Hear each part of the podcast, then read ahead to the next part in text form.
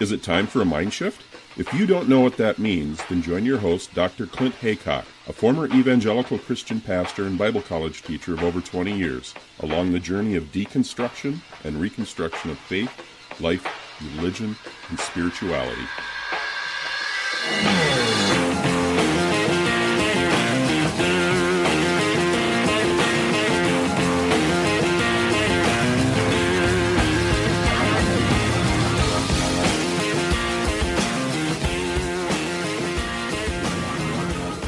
I'm back, welcoming back returning guest, Jared Yates Sexton of the Muckrake Podcast. Thank you for dropping back in, Jared. Hey, thanks for having me, man. You're the co host of the Muckrake Podcast along with Nick Hauselman, but more importantly, for our purposes, the author of the book American Rule.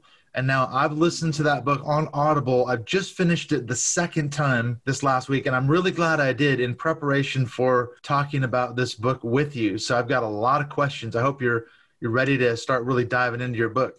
Yeah, I, I appreciate that. And and it's weird. I, I really wanted to narrate that book. So it's odd right. to think about you just spent some time with a stranger reading my work and complete stranger. I have to imagine him in like an audio booth being like, What in the hell is going on in this thing?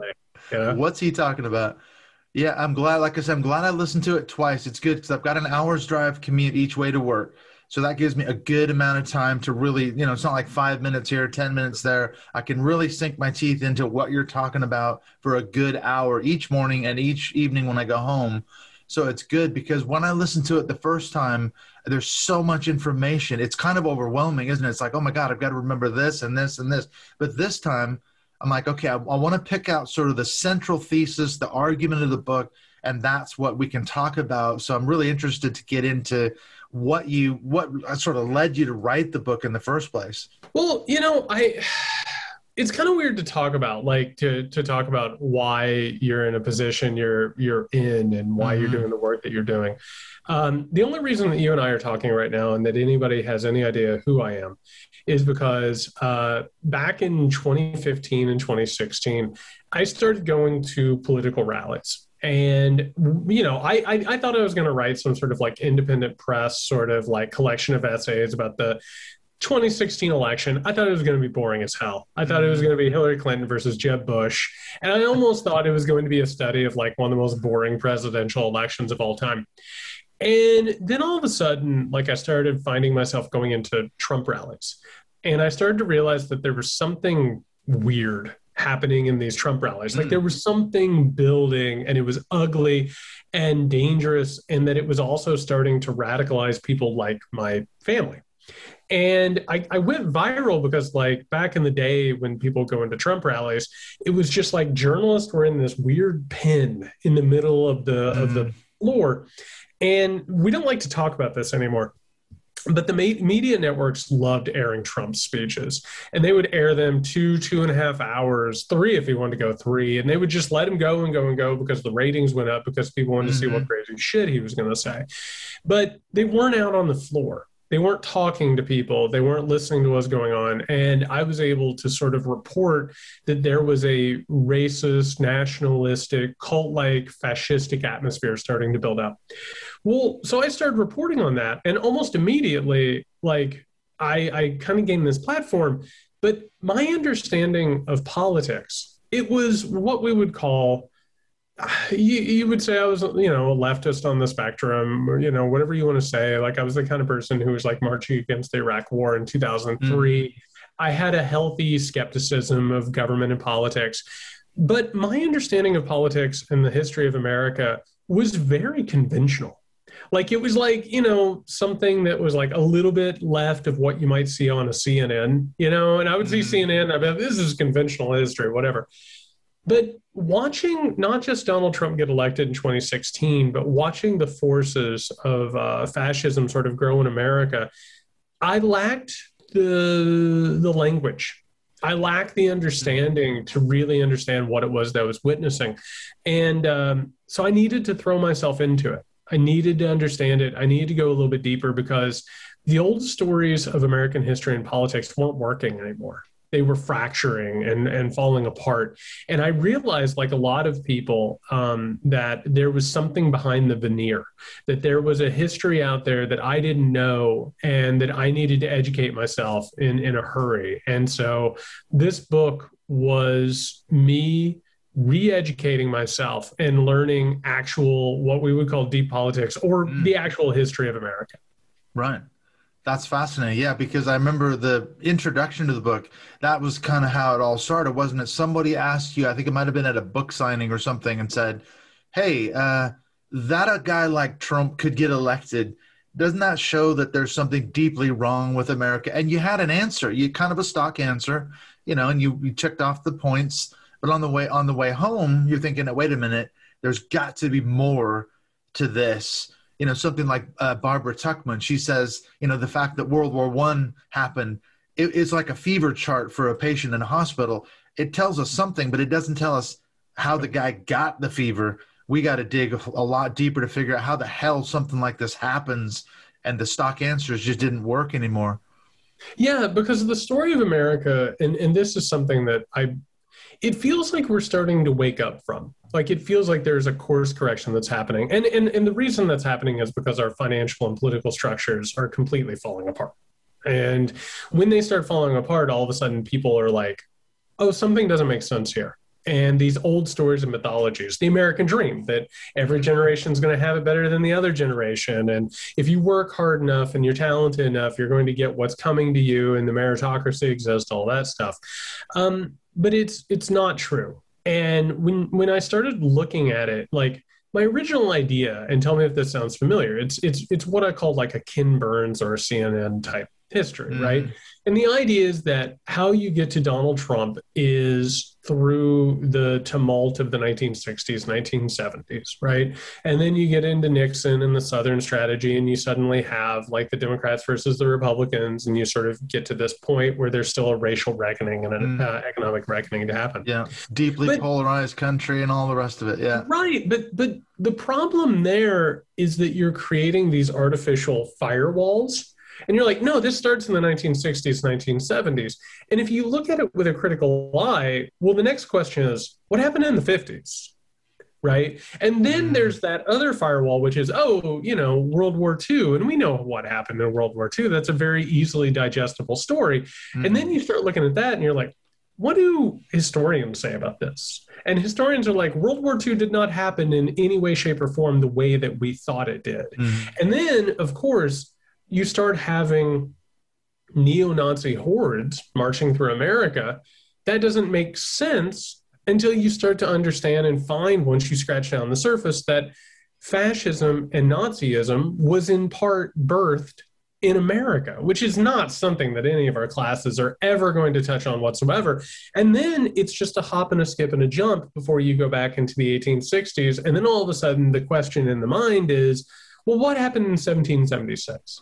And so all of a sudden, by working backwards from the schism of the mythology, I started to realize there is a much, much deeper thread that runs through this country. And to be honest, it splintered my, my entire reality, to be honest. Absolutely. It struck me too that your book has a lot of parallels with Kurt Andersen's Fantasyland and I think, okay, he talks about the same idea that America was basically founded on a fantasy. Let's be honest, you know, they talked about gold and jewels laying around on the beaches. You could just walk around and pick it up, man. And it was yeah. going to be wonderful and amazing as a colony. And, and you could be whatever you want. And he goes off into this whole thing about America. You can be who you want, do what you want. You can be a cosplayer. You can do Disneyland. You, you know, so many things start. And once you accept that sort of paradigm, you go, well, where is what is the founding story? and you talk about that, the noble lie. You have all these, you know, the cult of the shining city and the American myth and all this. It all goes back to that noble lie of Plato. What what's that all about? Well, so one some of the stuff that we're talking about is actually going to be influenced a little bit. So the book that I'm writing right now is like I went from the American story to a reconsideration of Western civilization, mm. starting from Rome to the present So like, and and here's the thing. How far back, do you go?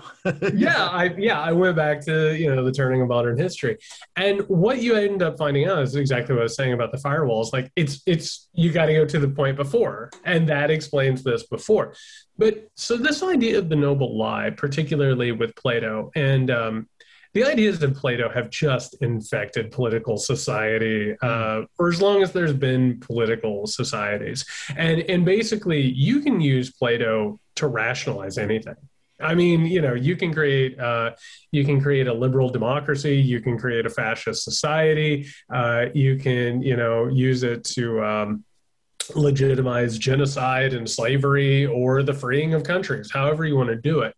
But the noble lie is this idea that narratives and mythologies are what construct the glue of society. Like for whatever a society is, whatever a nation is, whatever a nation state is, whatever a country is, what keeps it together is this idea of, of meritocracy, right? It's the idea that we are a special people. Right, and and this goes back to, of course, with uh, Winthrop, with the City on the Hill, mm-hmm. which actually was nothing more than a marketing ploy. I mean, Winthrop, as he's leading settlers over to America, he's doing so as a corporate exercise. And he's like, oh, this is a Christian mission. Don't worry. What, you know, we have a lot of. Yeah, we have God on our side. And then they end Absolutely. up over here and they start like eating one another, but that's neither here nor there. But, you know, it's this story that all nations tell themselves. And what I've come to understand is that this is also buried in a larger process called ethnogenesis, mm. which is where people just they they come together as a group and if you draw a boundary around them or you draw like a, a, a, section of them around they start coming up with stories about how they are particular and singular and special and what combines them right? So the idea of the big lie is that we americans are a one people with a special destiny. And that there is a system of power that you know there there there are hierarchies. There are people who have more money and more mm-hmm. power and more influence but they've earned it. Like don't question whether or not they've earned it. And meanwhile don't worry just because you're lower on the rung doesn't mean that you're going to stay lower on the rung because God and destiny will pluck you up and move you to where you deserve to be. And just to go ahead and go uh, jump back a little back in history, this actually is like another idea called the Great Chain of Being, mm-hmm. which is this way that we order society. And we say, you know, it used to be God, the Pope, priest, kings, da da da da. And then all of a sudden, kings mm-hmm. jump up, and all of a sudden, merchants jump up, and it's a reordering of these hierarchies. Mm-hmm. And in America, um, we have a very specific noble lie which has been used to enslave, carry out genocide, exploit people economically and socially, and um, has turned us into. Um, uh, I, I, the only way I can say it is turned us into a, a really horrific problem in, in the course of, of human events. I was going to say you have a lot of keywords that come up over and over in the book. So you, you could plug in American exceptionalism, the cult of the shining city, manifest destiny, Christian nationalism, all seem to fit those that noble lie, doesn't it? All those concepts fit into that. You can say we are the shining city on a hill. America is different. We're blessed by God. We're we're supposed to spread the gospel, you know, from a Christian point of view to the rest of the world. But yet how do you justify enslaving Africans and committing genocide and land stealing from Native Americans? I mean, those are the two most glaring uh, examples that give the lie to the noble lie, don't they? Well, and it's kind of um, it's really disturbing. Again, jumping back and forth between these things and sort of finding the parallels it's really disturbing too when you start realizing that the colonization project, particularly in like the 15th century and moving forward, this is not only where we see enslavement, genocide, uh, you know, these colonization projects that like destroy cultures and mm-hmm. force people into labor and wipe people out. Um, that was all done under the auspices of spreading the Christian religion. That was yes, all was. about it was all about quote unquote civilizing savages, which meant that and, and if you actually it's it's really bizarre when you look at it and you start staring it in the face that you have all these emerging capitalistic systems that are about taking their resources and turning them into capital and, and power. Mm-hmm. All of those people of color and who are being colonized and, and, and eradicated, they all live in sort of um, non capitalist societies where they take care of each other and they're not worried about property and they're very concerned about sustainability and not overextending themselves and sharing power. They get steamrolled. And they get steamrolled by the idea that these colonial powers are spreading the word of God. Mm-hmm. And this is uh, I, the the idea of this, um, you know, sort of uh, monolithic religion is is an incredible weapon. It's almost, if not more powerful than gunpowder in the conquering mm-hmm. of the world. And what you actually end up seeing is that capitalism, as we know it, is completely based on it, which is well, we give them. There's even a quote. It's like we give them religion, they give us precious stones and you know it's like what a what a trade right? You know wonderful. Yeah. and meanwhile the religion that you're being taught also instills the idea of white supremacy and that you should be subordinate and you know do the labor and maybe you'll have a paradise in the future. Who knows? Mm-hmm. and then america weirdly enough uh, america starts having this idea of an identity right? This city on the hill, or the idea that Americans have a special sort of purpose. And even in England, around the time of the American Revolution, uh, actually, I take that back. I'm, I'm trying really hard to not call it a revolution anymore. Oh, yes. It's, the War of Independence. That's what they call it here. It is. You know, it's so funny. It's so hard to make yourself stop doing that. That's true. And it's not a revolution yeah, at all. It. Yeah, it, it's it's a it's a merchant event where yeah.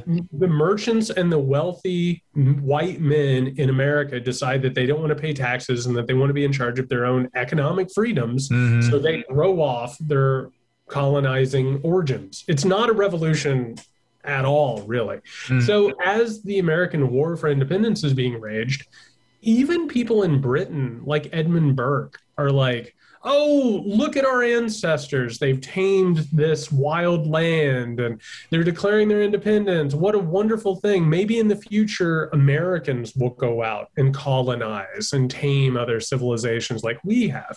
So it, it, it is very much a racial hereditary idea.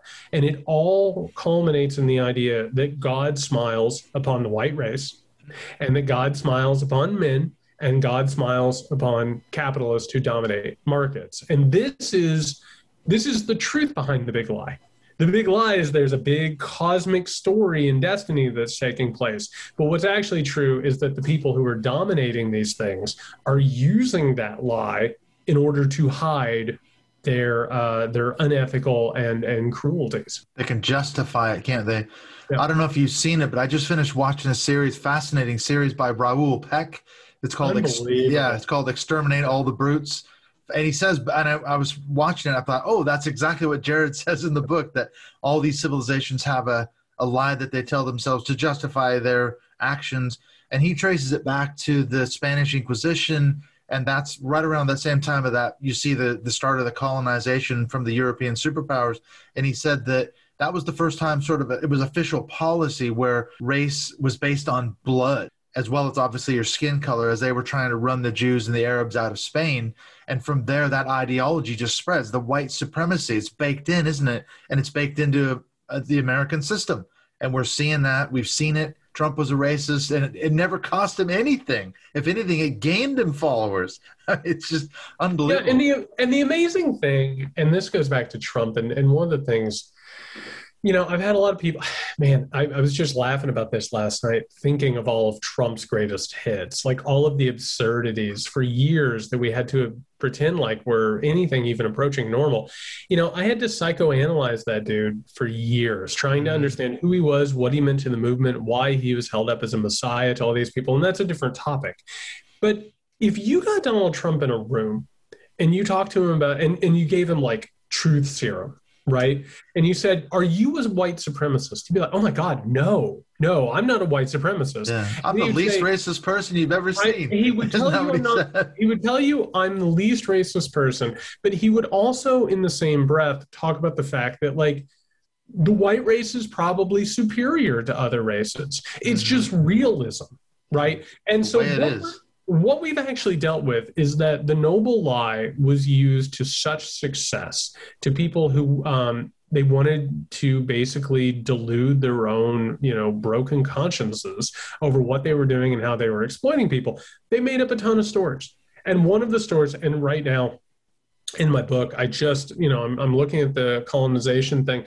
And like as they're inventing race because race is an absolute invention. Mm-hmm. As they're inventing race, watching them sort of try and figure out how to do it is fascinating. Because what you see is they start talking about Africans and they're like, oh, it's okay that we enslave the Africans because they're the children of Ham. And for anybody who is unfamiliar with this, there's this, you know, story within the Bible that Noah, after the flood, gets shit drunk, passes out, he gets caught naked by his son Ham, who mm-hmm. covers him up for his modesty, which, by the way, good for Ham. Isn't that the right thing to do? Right, and because he not. embarrassed his his father, no his drunken father, his drunken father, yeah, let's not forget him to be a servant, and his descendants to be servants. So the Europeans are like, well, we are enslaving these people, so obviously they deserve to be enslaved. They must be the children of Ham. Yeah, just you the know, divine order. Right. And then yeah. you actually you start to watch as science develops and they start creating pseudosciences. Mm-hmm. Some people are arguing that um, you know, there's one race. We all sprung from Adam and Eve, but Adam and Eve were obviously white. And so, how do you get other, you know, people of different colors? And the answer is that they've degenerated, right? And as a result, they, like sinners, need to be raised up. And so, what you end up having in America is a weird white supremacy that I don't think most people understand. When people hear white supremacy, they think, oh, people who use slurs or people mm-hmm. who hate, you know. But yeah. in fact, there is a strain, a very virulent American strain of white supremacy that thinks that their racism is affection and paternal. Mm-hmm. And that and this goes back to what we're talking about in terms of how they they negotiate these things in their heads. They think that african americans or black people are inferior or they're they're easily led astray. And so as a result they have to be protected. This is how a lot of people rationalize that black people were better under slavery. They had someone to watch after them and make mm. sure that they were safe and give them their things and now, all of a sudden, let's bring religion into this and let's bring statism into this. Mm. This is how you get conspiracy theories. The conspiracy theory from, from time immemorial has always been that your particular blessed state is under attack by three things. One, there are puppet masters, which means Jewish people, right? Or or say yeah. satanic people. They are aided, and it's a triangle. It's always a triangle. The other side of it are liberal traitors within, right? Who are going to ruin your country and betray you because they are ultimately evil and or naive. And then there are people of color who don't know any better and they're going to be so manipulated and they're going to be turned into dangerous hordes because of manipulation from the traitors liberals and the puppet masters or the jews that is a christian fiction it is the mm-hmm. idea that Christians at all times are fighting a supernatural battle against the forces of evil and Satan. Yeah. And, and, and so, what you end up having is the United States of America believing that they have a special destiny, that they are fighting an evil alliance through conspiracies. And mm that's how you end up, not just in 2016, but through all these moments in American history. Mm-hmm. It struck me, yeah, as I was going through the book, what you just said. Once you understand that paradigm and start to look at American history through that lens or that model, it all starts to make sense, I think, because look at the Declaration of Independence. It's the language is right there. You know, all men are created equal and they're endowed by their creator with certain inalienable rights life, liberty, the pursuit of happiness uh, we rebelled against the British. We said, you can't enslave us. And so we, we were right to rebel. But then we could turn around and enslave Africans and commit genocide against Native Americans. Everything is it's going against the Declaration of Independence. Well, and also, we supposedly I'll, I'll stand for. So the book I'm writing right now, like it is basically American rule is going to fit within it You know what I mean? Like they, they you're Mhm. basically gonna need to read both of these books. I'm sorry, everyone. I, I don't know what to tell you. They, they buy the like Legos. I don't know. But you know, I was just researching because I started this book in 1776. American rule begins as America declares Right. independence. Well, so I needed to go a couple years before, and here's what I found in terms of how the American Revolution. I'm God. There you go Every again. time What do you want to call it? the war for independence. There you go. Of it. It's based on a conspiracy theory.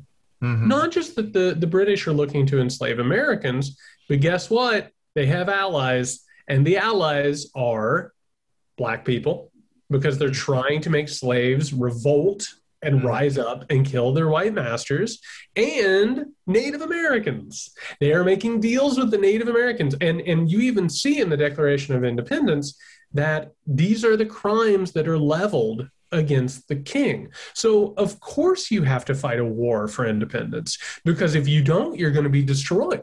Right. Mhm. So, obviously, you have to quote unquote cast off your chains. And here's the thing the black slaves were going to help your enemy. The Native Americans were going to help your enemy. They are your enemies. So, Mhm. they don't deserve a piece of that pie. They don't deserve to even be treated as humans. And so what ends up happening is again, the mindset goes ahead and sets the course.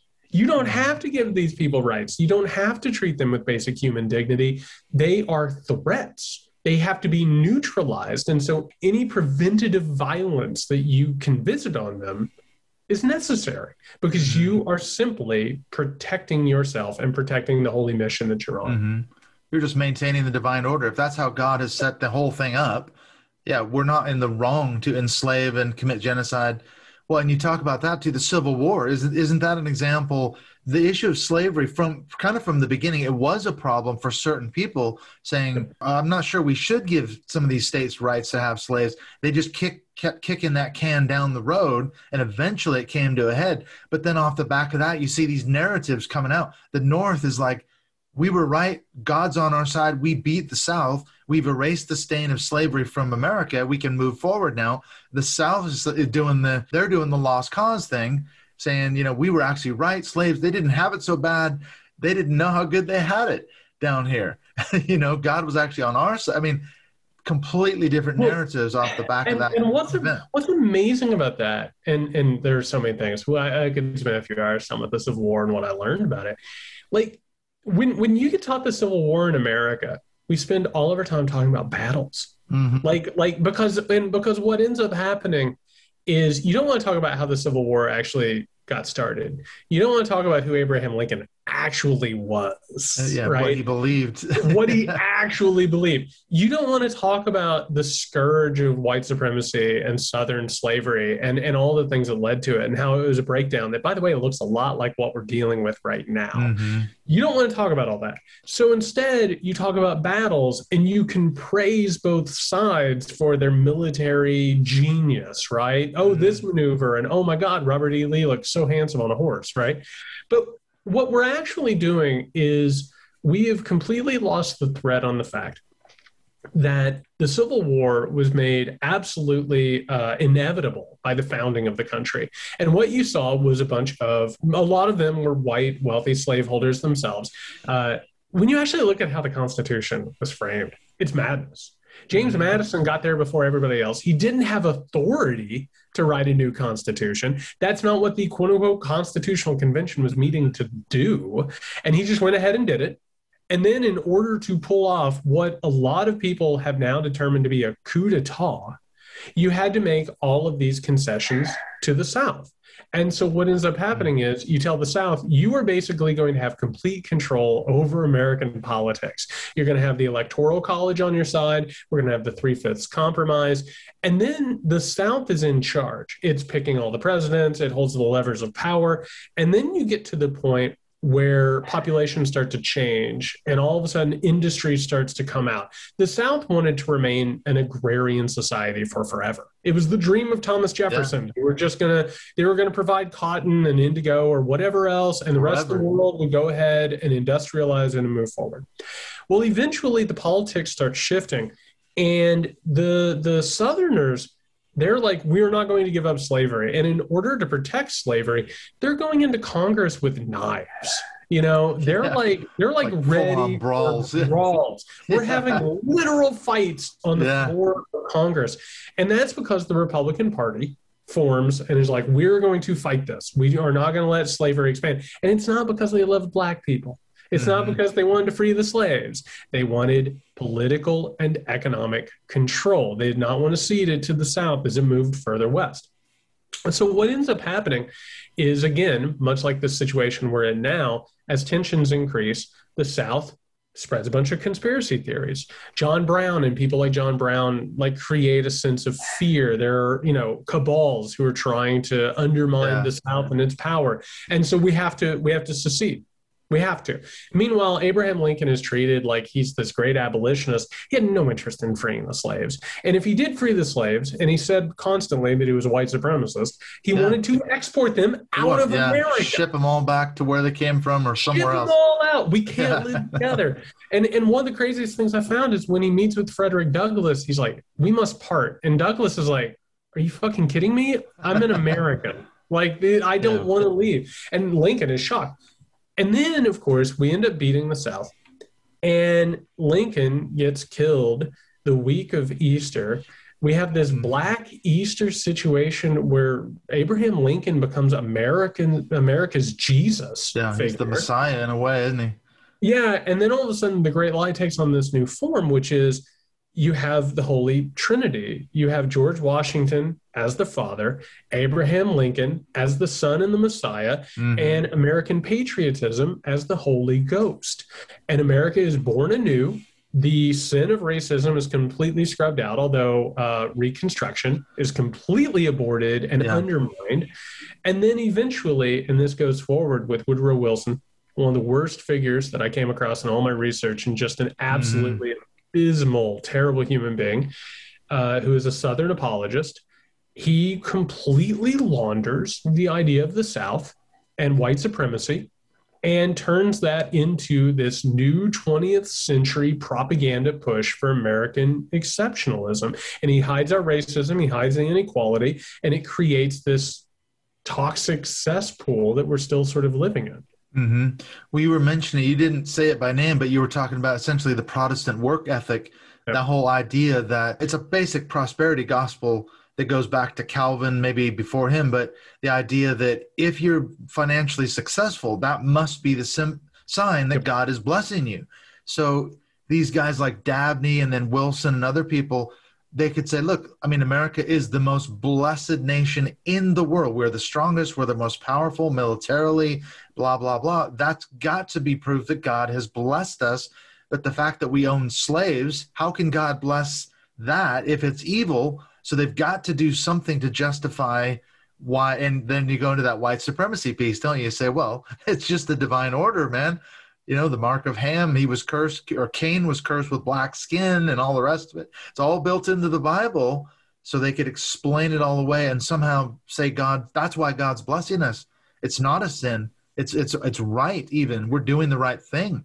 Well, and and the crazy thing about all of it is the reason why America emerged as the superpower is because of geography. It's it's because Right. uh, multiple reasons. One, Europe is tightly packed, and as a result, tensions get bad real fast. Yeah, for a long time. and and you know it's like going back to um what I've been researching is like when I got to the Crusades, I thought I knew about the Crusades. Mm, And then what you end up finding out is that Europe was just absolutely engulfed in all these small civil wars and was threatening to kill itself. And the Pope was like, hey, stop fighting. You go take Jerusalem. There's And- a better enemy. I'll give you an enemy. And, and he Muslims. says it. He, I know he does. says it in so many words. He says, let's have crusades. And then, like five paragraphs in, he's like, we don't have many resources here. They have a lot. So go ahead and push your fighting over there. So Yeah. Europe, Europe's wars, and there are many, are all Mhm. about you reach a point of internal tensions. And so you need to move over the border and you need to have Yeah. this fight. And and so that's where the tensions go. They push on the outside. America had the West. we just continually had further and further that we could push. Sure, we had to commit genocide, right? But guess what? The white supremacist God told us that that was yeah. great and perfect, and it's manifest not destiny. It's not a coincidence yeah. that the genocide of the Native American people coincided with the rise of romantic ideals mm. or the rom- romanticization of the Anglo-Saxon. Like all these people at the time, as we're slaughtering the Native Americans, are about how great the white race is and how it will inherit the earth. So America just keeps going west, just continually. And, and what happens is, I'm your neighbor, you're my neighbor, we hate each other. In Europe, we might kill each other. In America, I pick up my my my my covered wagon and I'm going to go, you know, 10 miles that way and I'll homestead over there. Well, eventually, of course, Europe destroys itself with two world wars. America is left relatively standing, and on top of that, our mobilized, you know, military and infrastructure and consumer society is going off. So what ends up happening is American power is based on economics and it's based on location and this ability to sort of like vent our tensions. Those are the true stories. Those are the material conditions of why we had power. But that's not sexy. That doesn't make people yeah. sit and watch a parade go by. What makes a parade go by and what makes people excited about America is this legend that obviously we are wealthy and powerful. We control so much. That must mean that we are chosen. That must mean that we are the arbiters of God's will and the universe's will. So then all of a sudden, you create an entirely separate reality where you are the hero of history. And if someone disagrees with you, they must be against you and they must the be enemy. part of the evil conspiracy against you. And so what we did was we warped reality. We literally warped reality as we conquered the world. And mm-hmm. now that story is running out of gas, as stories do, because they can only last so long.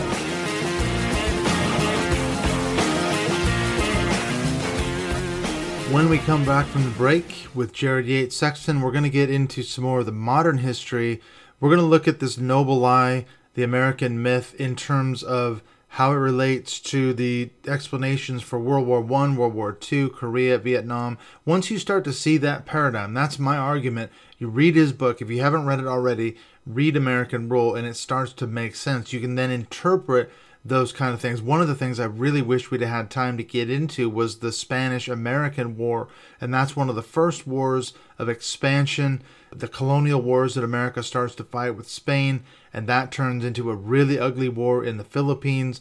We end up getting the colonies of the Philippines and Puerto Rico, and around the same time, we're claiming Hawaii. A lot of imperialism going on around the end of the 19th century in America and on into the early 20th century. So maybe we can get into that next time. I will just say, too, that there's a really good episode of Dan Carlin's Hardcore History where he takes a really deep dive into the Spanish American War. And Dan explains a lot of the same kind of thing that Jared and I are talking about how this noble lie doesn't work when you see things like America getting involved in a war with Spain that then turns into some absolutely shocking human rights violations in the Philippines as we're attempting to quote unquote liberate them. So that's an interesting study right there for sure. We're also going to get into the Reagan era and how he was sort of a precursor to a Donald Trump and how that set the stage for the modern day Republican Party and what we're seeing now post Trump, although Trumpism has certainly not gone away, has it? So we're going to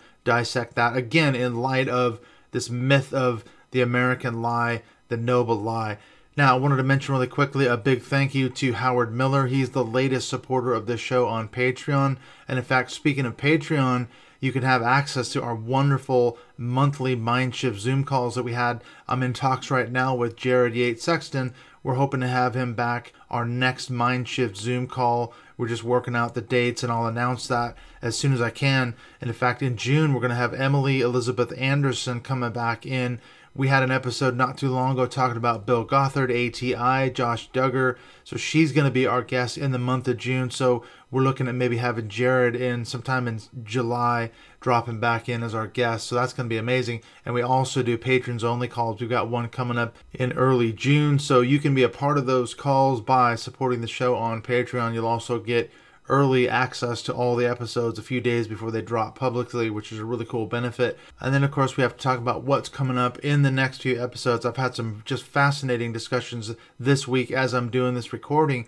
The other day, I talked to Dr. Audrey Clare Farley. She wrote a fascinating piece about Dr. James Dobson, who, of course, is the founder of the Focus on the Family and uh, the Family Research Council. He's been a huge figure in the Christian right for decades now, going back to the early 70s.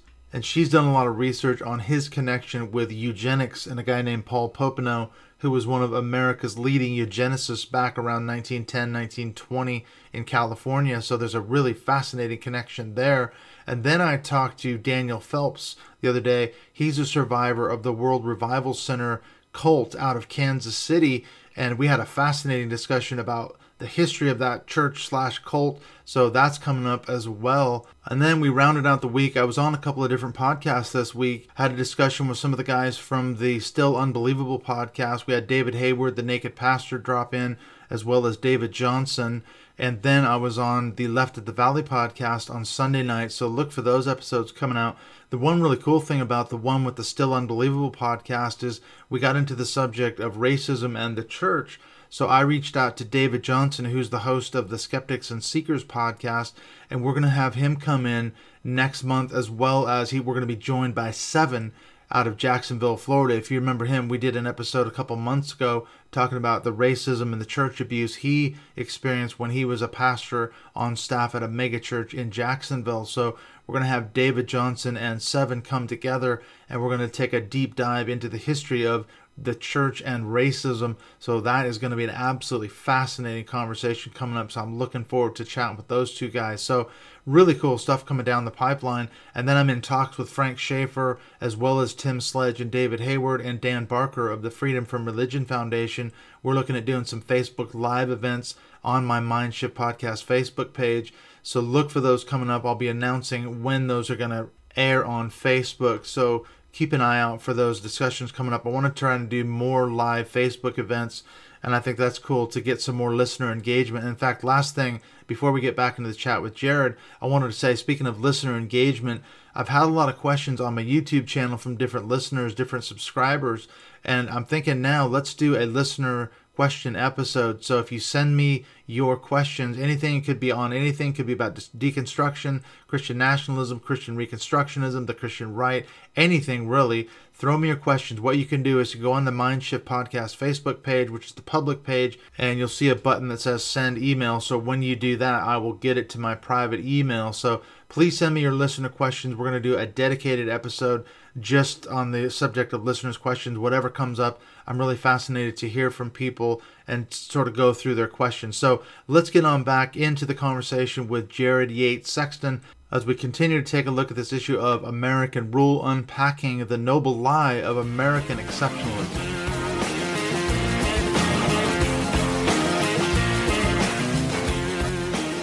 Amazing. And once you see that, like we say, you see that paradigm, it explains so much, doesn't it? Because I was thinking when you went through the periods of World War One, World War Two, Korea, we could we could come out of those three wars and say oh, we won.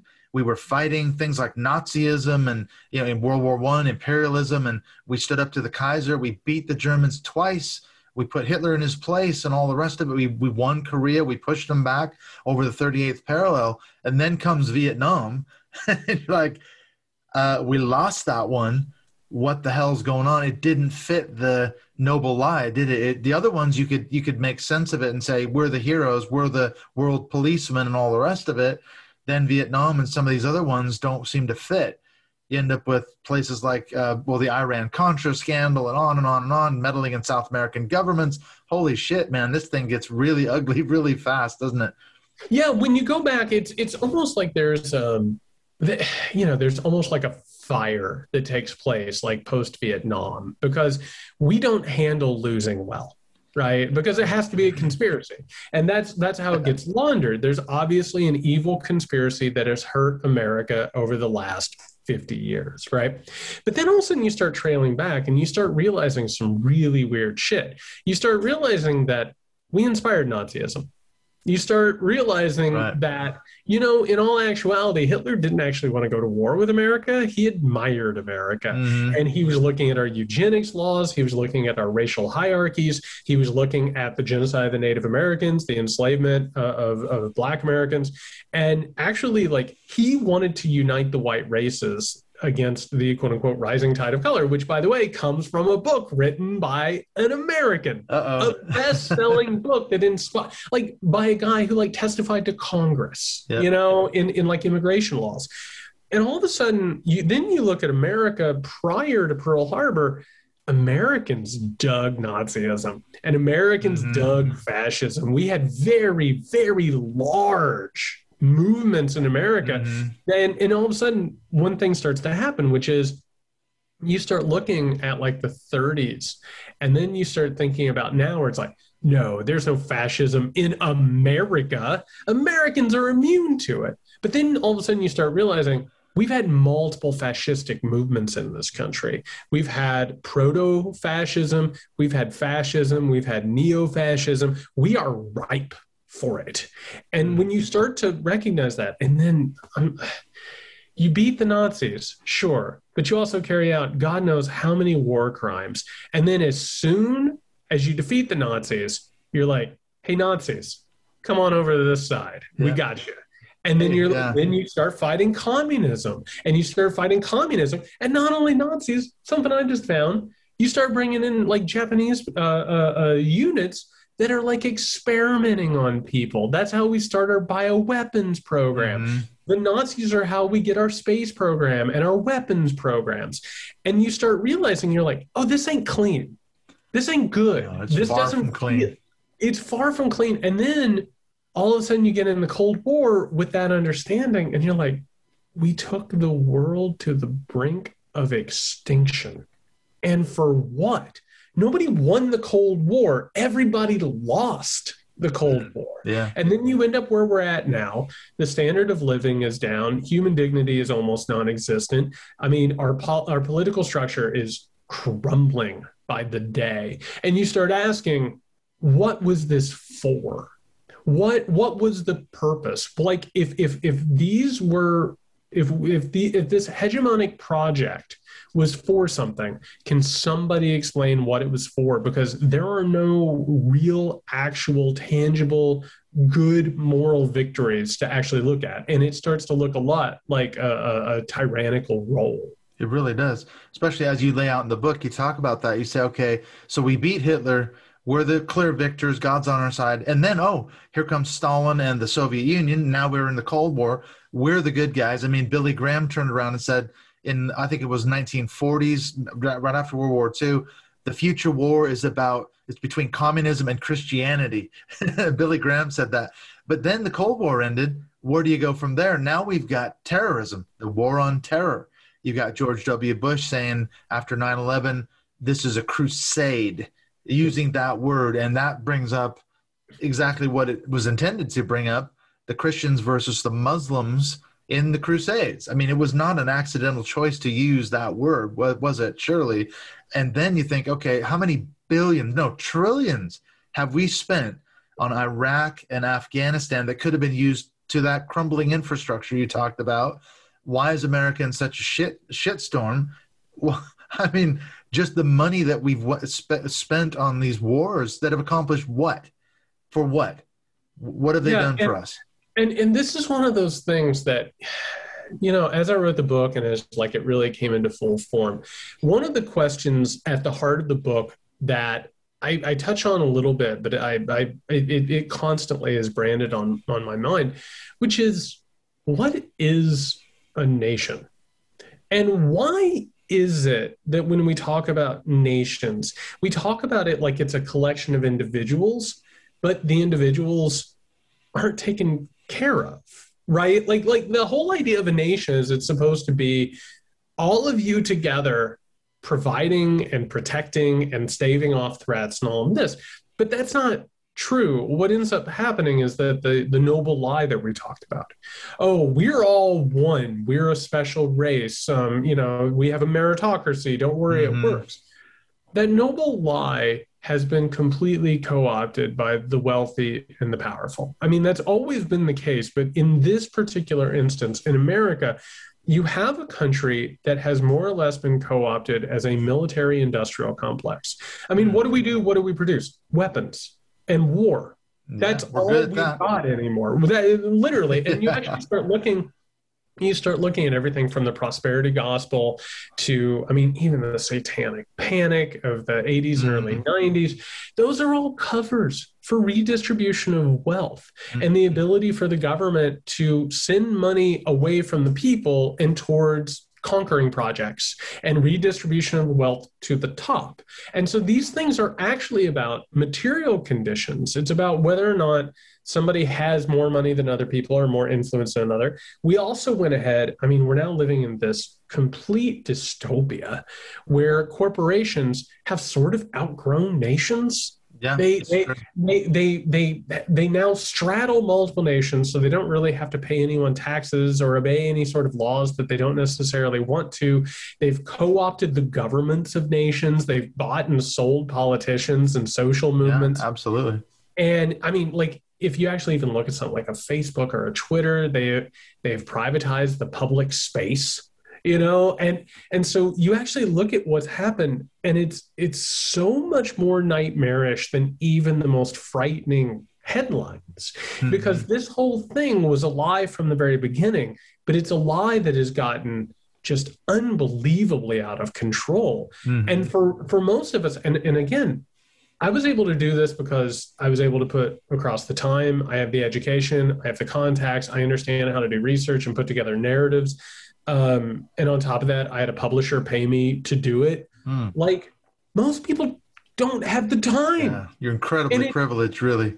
Yes, I am. And, yeah. and and and on top of that, like I've spent a lot of my life studying a lot of this stuff. Like, you know, I wrote this book and and and one thing that we haven't even talked about yet is global neoliberal economics. Mm-hmm. It's almost impossible to grasp by design. Yeah. Asking my family, who, by the way, has been radicalized by conspiracy theories, Trumpism, QAnon, mm-hmm. you name it, they don't have the time to do that. They don't have the educational background to do that. They couldn't afford college if they had to, right? And so the narratives that they get, the noble lie has started to you know, fall apart, they have new lives. They have new stories. And that's being filled in by these really insidious conspiracy theories that have always precipitated fascist uprisings, violence, anti democratic actions, and basically societies eating themselves. And so when you actually strip away the big lie, you realize how big and giant and complicated it is. But those conspiracy theories and lies sweep in and just cover them up and make them you know more digestible but also more dangerous. Well yeah you mentioned corporations how powerful they're getting. I mean and obviously the sort of 1% these mega billionaires they have so much power so much influence. And i was thinking of you the other day because you spent a lot of time in the book talking about ronald reagan. That was i think that's a, a watershed sort of presidency because uh, this is what kurt andersen says. He reagan was the first performer as president he he didn't have a policy. There, he had no think, clue. Yeah, he, he could read lines, he could read a speech and deliver it brilliantly. But when when reporters would press him on actual policy, he couldn't explain anything, you know. But the thing was, is the Republican Party, you say in the book, they kind of turned over a lot of their legislative stuff to the Heritage Foundation, which was founded by Paul Weyrich. And I'm thinking that is obviously a big factor even today because I don't know if you saw this thing on the news just the other day, it was leaked that this woman from the Heritage Action, which is another lobbying arm of Heritage Foundation, they're the ones crafting right now these re- uh, restrictive voter laws state by state by state. They are just handing them to Republican governors and state legislature legislators, and they're they're they're getting passed. And that all goes back to a guy like Reagan and the GOP who just said, "Let's just ha- hand this over." To these political action committees and lobbying groups and special interest groups, they're still doing it right now today. It's, it's happening right now.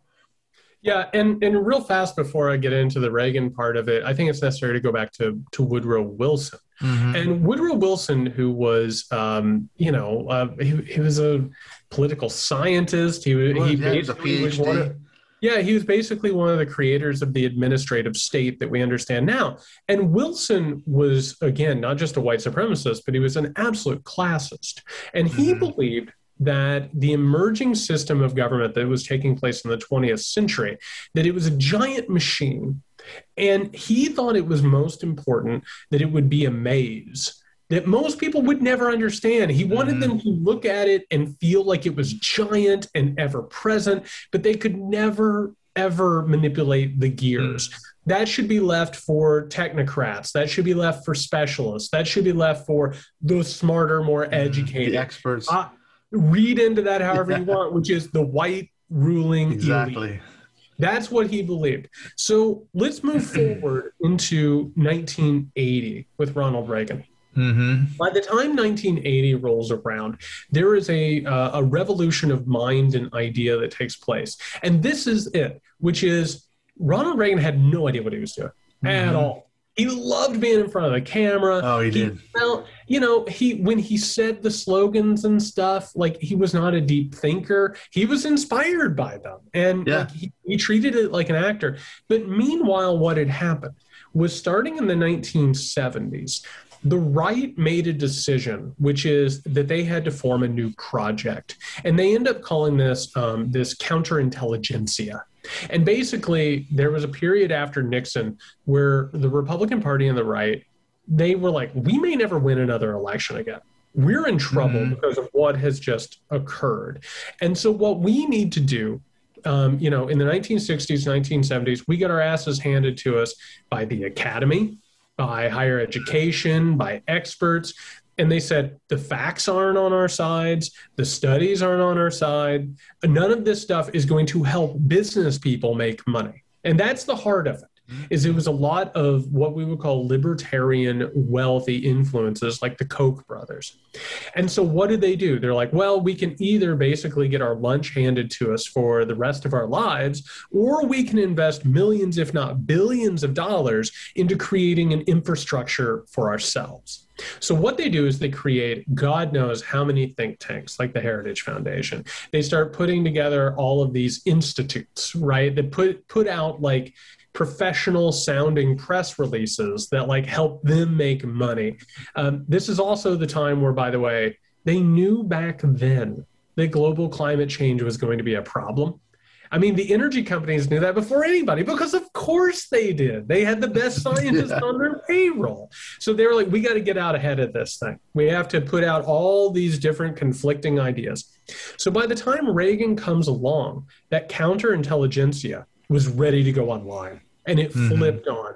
And so what ends up happening, particularly with Reagan, is politics shifts from being about the running of the government and sort of taking care of projects to it becomes a PR front. All of a sudden now politicians are characters. Mm-hmm. All of a sudden they're on TV. They yeah. need to have larger than life personalities. They're going to have feuds like professional yeah. wrestlers. And and so what ends up happening is TV and and and popular culture it starts revolving around these public relations figures who have no idea what they're signing they have no idea yeah. what they're pushing, what they're advising. And eventually you reach a point now where nobody in Congress is reading anything that they're yeah. at all. Well, look they, at they Matt have, Gaetz. He's the, he's the poster child for what you just described, isn't he? Right. He wants to be on Fox News. he's never and, there. He doesn't know what, what he's talking about. and what ends up happening is these politicians start becoming characters on cable news. Mm-hmm. They, and this is, of course, how you get to Donald Trump, but it's also how you get to the point where I, am I'm, I'm sorry, but post 2020 has been madness.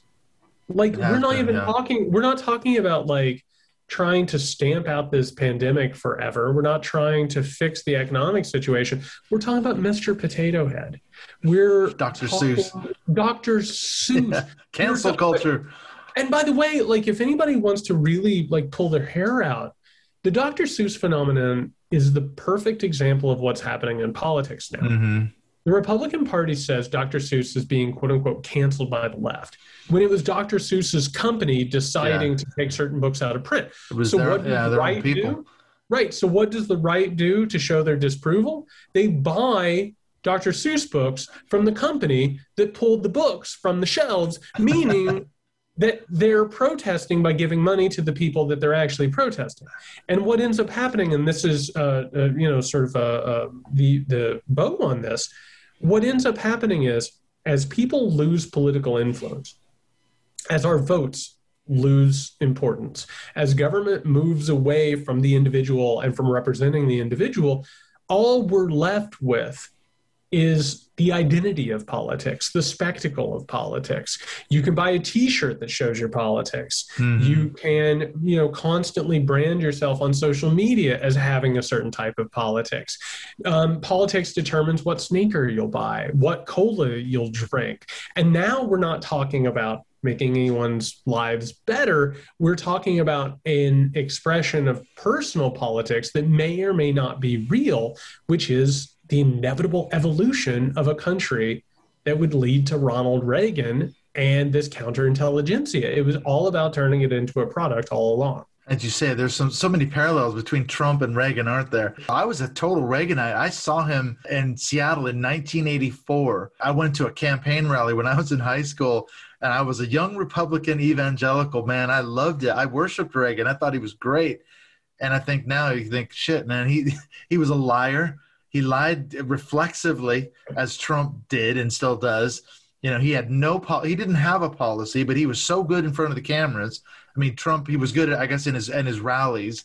You know, people ate his his nonsense up at his Trump rallies. And then you think, okay, what's where's the Republican Party going now? We've got things like, okay, crickets on Matt Gaetz, unfolding scandal. We got Marjorie Taylor Greene, Lauren Boebert. They've just kicked Liz Cheney out for refusing to go along with the big lie and on and on and on. I mean, where is this thing going for the Republican Party? Uh, nowhere good. I, I, I mean, good, yeah, it's um, you know, the the whole point here, the Republican Party. You know, a lot of people get a little misty eyed and they look at the sepia toned Reagan stuff and they're like, that's when it meant something. Mm. And the truth is, the Republican Party has always said that they're pro life, they're fiscally and socially conservative, they're pro troop, all this stuff. They weren't any of those things. Mm. And when you look at Reagan, like, you know, they have this idea of who he was. He ran up crazy deficits. Like, and, and they've never been fiscally conservative. They don't want to give money to stuff they don't agree with. They want to starve out programs that help people that don't vote for them, namely, you know, poor people and people of color. Well, on top of that, Reagan wasn't actually like Christian. Reagan was actually an occultist. I know he and, was. No, he was totally. He was. Nancy like was a Manly total... P. Hall, astrologers, yeah. all this occultish stuff that occasionally yeah. mixed in with like millenarian Christianity, but his whole idea was completely antithetical to what the Republican Party has lifted him up to be. They are a party with no principles. I mean, mm. they, they really don't have any direction that they want to go except for they want to win elections. And as they become increasingly unpopular, they are historically unpopular. Yeah. What they're going to do is they're going to reject democracy, as they're already doing. They're, they're doing going to disenfranchise yeah. people, which is what they're doing. And what we're watching, and um, this is going to sound alarmist, but it's not. What we're watching with people like Marjorie Taylor Greene and with Lauren Boebert, and you know, for years we've seen ads of them shooting semi-automatic rifles mm. at like legislation and their rivals and talking about going into Congress with their guns. This goes back into the 1860s and 1850s, right. where you see as the writing is on the wall that you're not going to win elections anymore and things aren't going to go your way, you start going towards violence, which is mm. how you have an attempted coup at the Capitol, which is how you start believe. And, and if you don't believe an election can be carried out legally, why participate in elections anymore? Yeah. Why? And you're already seeing them come out and say it. I mean, Tucker Carlson said they will elect an open fascist in the next 10 years. And he, it was like, yeah, absolutely. That's what's going to happen. Mm. And they are descending into utter fascistic madness. But this is what happens with countries like America as they start to fall apart. And I just want to put a little bit of hope out there because that is a very dismal. Yeah, it's pretty gloomy. But I will say that I think the answer to how to handle it is that you have to actually admit what's going on. You can't hide behind American exceptionalism and say that fascism could never happen here, or the Republicans are just acting, they'll come out of it. You can't do that. You have to look it in the face. And the other part is, as this old system crumbles, this is an incredible opportunity. It's a crossroads. Mm-hmm. If the old way is crumbling, then that means you either die under the rubble or you get out of there and you mm. figure out something. And that system wasn't good to begin with. That system was oppressive and and exploitive and cruel and in, inhuman. Find something else because it's ripe right now. Like this this veneer that we were talking about, it's like the illusion is fading. The hologram is flickering out. Mm. And that gives us the opportunity, as history shows us, to to chart a new course, to do something really revolutionary and kind of awesome. Absolutely. And as you say, history does repeat itself, doesn't it? Or it rhymes, as the saying goes. Because off the back of World War One, they could say that we were stabbed in the back. They had then an enemy; they could scapegoat someone. That gives rise to a guy like a Hitler. He's got an, an enemy to vilify, and look where it ended up for Germany and the rest of the world. And they have now they've got the Trump's big lie. They won't let it go, will they? And they've turned around and censured and, and booted Marjorie or uh, Liz Cheney for not going along with it. So what, that tells you everything about where they're heading or trying to head right now. Well, and and this was something that a lot of us were trying to warn people about because mm-hmm. I think I think Donald Trump was such a disgusting abomination that a lot of people thought, well, if we can just weather the next four years and get to the other side of it and repair the damage, it'll be okay. We can make it right pro- again. Yeah. But the problem with that is that you don't get to Donald Trump because things were fine. Donald Trump is a mm. symptom of a much larger disease.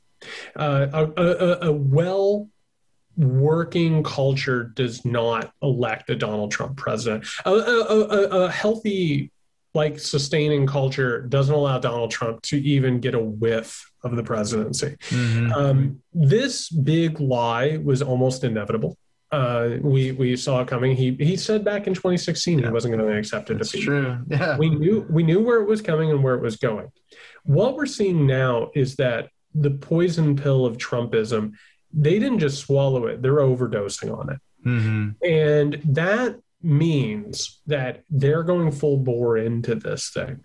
And the real danger, and a lot of us have been trying to warn people about this because I know right now is a honeymoon period Everyone feels so much better not having to look at Donald Trump. Everyone feels so much better not having to listen to him and, and be yeah. constantly abused by yeah. him. They haven't had any scandals yet. Right. So it, I understand that it feels really, really good to pretend like things are better. But mm-hmm. what the right is looking at right now is armed with the big lie they can reject democracy in totality. And this direction that they're going in almost ensures whoever follows Trump, and, and, and for all the things we want to say about Trump, he was incompetent, he was in he was transparent, and he yeah. was more or less untalented. There were a couple things that Trump was talented at, but not many. Whoever comes next more than likely will be more disciplined, more competent, and actually ideological. Trump got up and said a bunch of shit to yeah. make money and gain power off of people. Whoever comes next, more than likely, will believe it. And if that's they the believe it, if they believe it, that's when you start getting into like a really dangerous thing. Particularly, I mean, our economy is falling apart. People don't want to talk about it, but this economy is not long it's for true. this world. It's not doing well. And then on top of it, global climate change, whether or not we make giant changes in order to avoid this big giant problem, um, it's still going to have side effects. There's still going to be consequences. Mm-hmm. We're going to deal. You, you like look at how we treated refugees already. We sterilized them. You know, we separated mm-hmm. them, threw them into cages. If you think that's bad, wait until resources start becoming scarce. When you start having refugees str- like streaming over the border, and we'll see how we treat them. Mm. The third thing, and this is um, this is something that I think a lot of us are starting to really, um, I would say, wrap our heads around, but almost like um, repel in horror, is that um, there is a second Cold War brewing with China, and it doesn't matter who you listen to and this is on not just the republican party but the democratic party it, it it's in all of the statements right there and and on one side it's like no maybe we should go ahead and bomb them because they gave us coronavirus and on the other side it's like we will compete with them and it's like okay we are changing the overton window here and that was going to happen if you start getting into a scenario where america becomes a second class power and it certainly seems mm. like we are destined right now to become a second class power. All of those different elements coming together, it only creates further radicalization, especially if you don't take care of the economic and the political problems that underlie this country. So it is a, it's still a really dangerous moment. It really is. Well, I know we want to end on a high note, but I don't know if there is a high note. But listen, I know we got to go. It's been about an hour. This has been well, a really say, amazing discussion. Can you give us good, some hope? I'll give you the hope, which is okay. Lay it on we're us. Having, we're having this conversation. That's true. You know, you brought up um, back in the '80s, you know, being like a evangelical, mm-hmm. like Reaganite. Like I, I, grew, I grew up in like a town. I, I grew up in like a, a white identity Christian type cult, and, you know, I believed that America was perfect and the New World Order was coming after us and Satan was around every door the idea that you and I would be having this conversation about actual history, about actual events, that's kind of miraculous, like an actual miracle. And to hear people start to understand this stuff, to start to traffic in actual information, that only happens as that illusion flickers. And if mm. if the if the weight and the gravity of that illusion flickers enough, obviously some people I mean, people who still believe in it, they have to believe ridiculous things. They have to believe JFK Jr. is still alive. They have to believe in time travel. They have to believe in all of this madness. If that's what it takes to believe in that old idea, then that means that a lot of us are coming around to something larger, more profound, and mm-hmm. truer. And if that's the case, I do have a lot of hope. I actually do, because humanity humanity pushes back. It actually does, and I I, I, I have hope. I have hope. Yeah, I do too. I, I, I think you're right. It's not all doom and gloom, is it? Because I've connect with people on Twitter, social media all the time who are leaving religion, not just evangelical Christianity like I did, but there's a huge growing movement out there and that's becoming a big thing and i'm thinking okay that that can only be a good thing i know we didn't really get into the religious piece but obviously that's a huge part of this story so i i don't know if we can come back maybe another time and go into the religion thing but i lived my in god fear.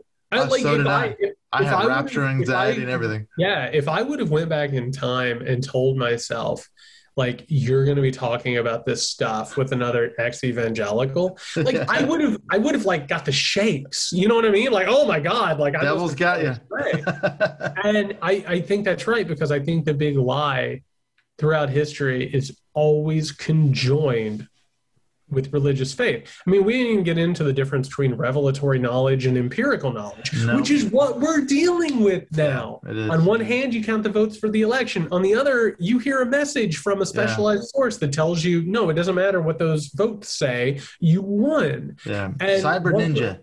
yes. Oh, Arizona. God, looking Don't for bamboo and all of it. But, but all of those things are based in revelatory religious thinking. Yeah. And yeah. there's a reason these things traffic together. Yeah. And hopefully why more people are getting out.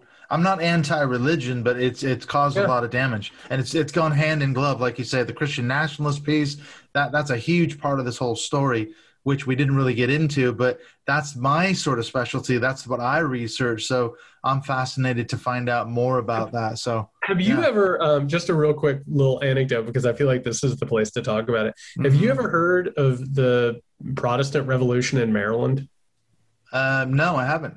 Oh, this is great. So, okay. Oh, right. So, uh, so I'll, I'll go ahead and start with England with the Glorious Revolution of 1688, right. which let, let me tell you, the British do not like me talking about. They they're very they're they're yeah. very proud of the Glorious Revolution. They mm-hmm. they enjoy it, but they don't want to talk about how the Popish plot played a role in that and how like fear that like secret New World Order type conspiracies led to the Dutch invading Britain. Anyway, moving along. Over in America, those same conspiracies, the Popish plot, the fear of the French, the fear of the Pope, led to an uprising in Maryland. in 1689. And so they formed a complete insurrection. And tell me if this sounds familiar. They mm. overran the capital, they got rid of the leaders, and they formed a pro Protestant government that outlawed Catholicism in Maryland until the founding of the United States of America. Mm. It's the same thing. Wow. Over and over. And it all traffics in that difference between revelatory knowledge mm-hmm. that comes to you from God on high. And only you can hear, weirdly enough. Oh, God tells me this is okay, so I get to do this, versus empirical knowledge. And so everything that we're dealing with here is exactly like you're saying. It's fine to have spirituality. It's fine to be sure. religious. It's when it encroaches upon the liberties and freedoms and, and shared space of others, which is what mm. we're talking about right now. Yeah. And that's like you say, the Christian hegemony, the dominion theology piece, all that stuff is all part and parcel, isn't it? Well, listen, I love talking to you. I could go on for another couple hours, but I know you've got to go. For that one or two pe- persons that that are, don't know how to find you on social media, can you really quickly tell us where's the best place to get a hold of you uh, on social media? Uh, unfortunately, Twitter. Um, I don't like it, but that's uh, you know, it's it's you got to do it though. You got to be a ghost in some machine, right? But yeah, I am on Twitter at JY Sexton. Uh, if anybody's interested, I have the Muckrake podcast that comes out uh, every Tuesday, and I have a Substack uh, called Dispatches from a Collapsing State. Mm. Well, listen, Jared, thank you so much once again for talking to me. Uh, hopefully, we can do this again. I always love talking to you. It's great to hear your ideas. Hopefully, you finish your next book and we'll buy that next one. Hopefully, we can have a discussion around that too. I'm already exhausted. but you look tired. All right. Thank you so much. I'll speak to you soon. Bye bye.